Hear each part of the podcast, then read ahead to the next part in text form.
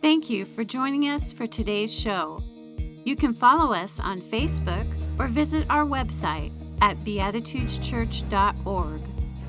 Beatitudes Radio, empowering people to enrich society.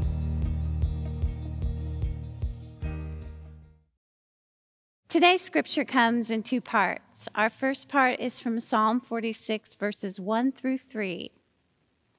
God is our refuge and strength, an ever-present help in trouble. Therefore we will not fear, though the earth give way and the mountains fall into the heart of the sea, though its waters roar and foam and the mountains quake with their surging. Here ends the first reading. And our second reading comes from Psalm forty-six, verses nine through eleven. He makes wars cease to the ends of the earth. He breaks the bow and shatters the spear. He burns the shields with fire. He says, "Be still and know that I am God.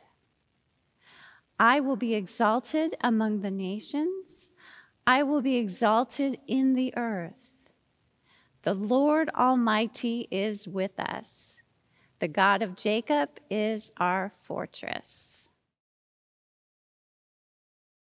For the last nine months, we have two individuals that have consistently been here weekend after weekend, Ryan and Andrea. They're part of our tech team. They make this possible for us to be able to communicate with you. Finally, we've been able to work it out for them to have a break. So today, the sermon you will hear is one that has been pre-recorded. Pastor Jim Meadows, we asked him this last summer if he would record a sermon for us that we could just have in the bank, if you would. And this is that opportunity for us to be able to share with you this very appropriate message, as well as give these two individuals an opportunity to kind of just be refreshed. So I thank Pastor Jim Meadows for the message that you will be hearing, and also for Ryan and Andrea and all the work they do for Church of the Beatitudes. Good morning. My name is Jim Meadows. I am a uh, retired United Church of Christ pastor and also a member uh, here at uh, Beatitudes Church. And I'm substituting for Tony today. Consider for a moment all the words and phrases that we have come to know so deeply in our experiences in these last six months.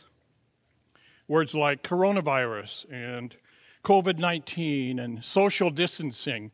I prefer physical distancing because we can be social even from a distance with all of our video technology these days. Other words and phrases like community spread and contract tracing and self-quarantine, government mandate, N ninety-five surgical mask, P P E, personal protective equipment, economic stimulus, post-COVID nineteen, and the most confusing one of all, the new normal.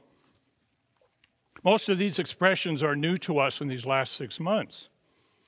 Dealing with the pandemic has been quite a challenge for us, but in truth, it's only the beginning of what we may soon be facing.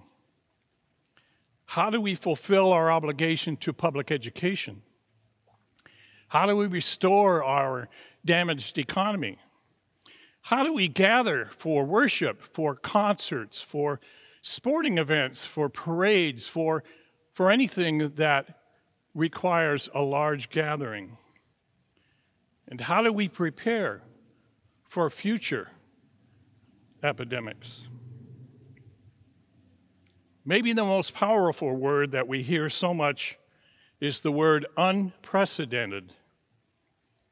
Who among us could have predicted this pandemic? Yes, we've been warned for years that this could happen, but how much attention did we really pay to it? We've seen other epidemics and pandemics over the, the recent years, but certainly not to the scale of this coronavirus. When have we needed and been forced to close down our schools or to shut the doors on our businesses? Not even during the world wars we've experienced have we seen such an impact on our daily lives as COVID nineteen has wrought. The other day, someone asked me what my memories as a child were of New Year's Eve. And I got to thinking, gee, we never really had any New Year's Eve traditions. And then it hit me, the Rose Parade. If watching, when you watch the Rose Parade, you see the mountains that are in the background. At the foot of those mountains is a, a town called Algedina, and that's where I grew up. So the Rose Parade was what New Year's Eve was all about. My father used to park a truck in, a, in an uh, auto dealership, and we'd all climb up on the, the flatbed of the truck with a hibachi and spend the night, waiting for the parade in the morning. One year I sold programs at the parade, and as a sophomore in high school, I got to march in my high school band in the parade. Rain or shine, we always had the Rose Parade. But believe it or not, there will be no Rose Parade on January first, two thousand twenty-one.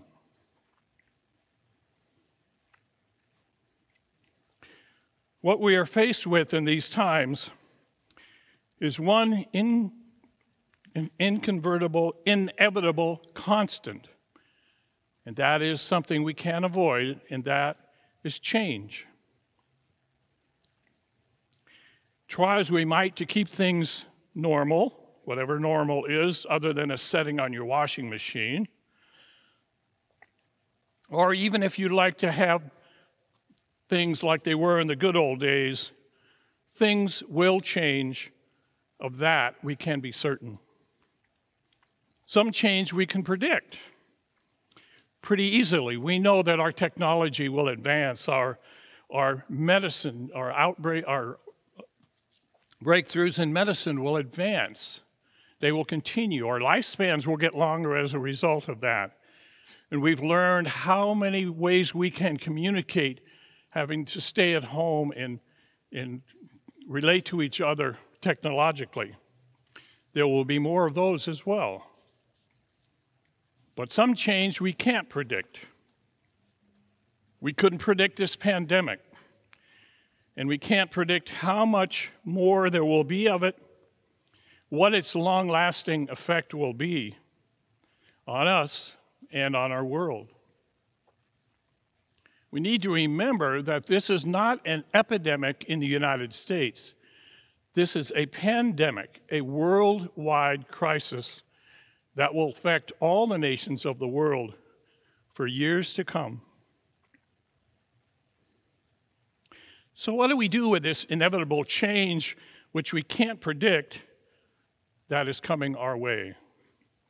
Well, we have three options. We can do our best to try to predict the unpredictable.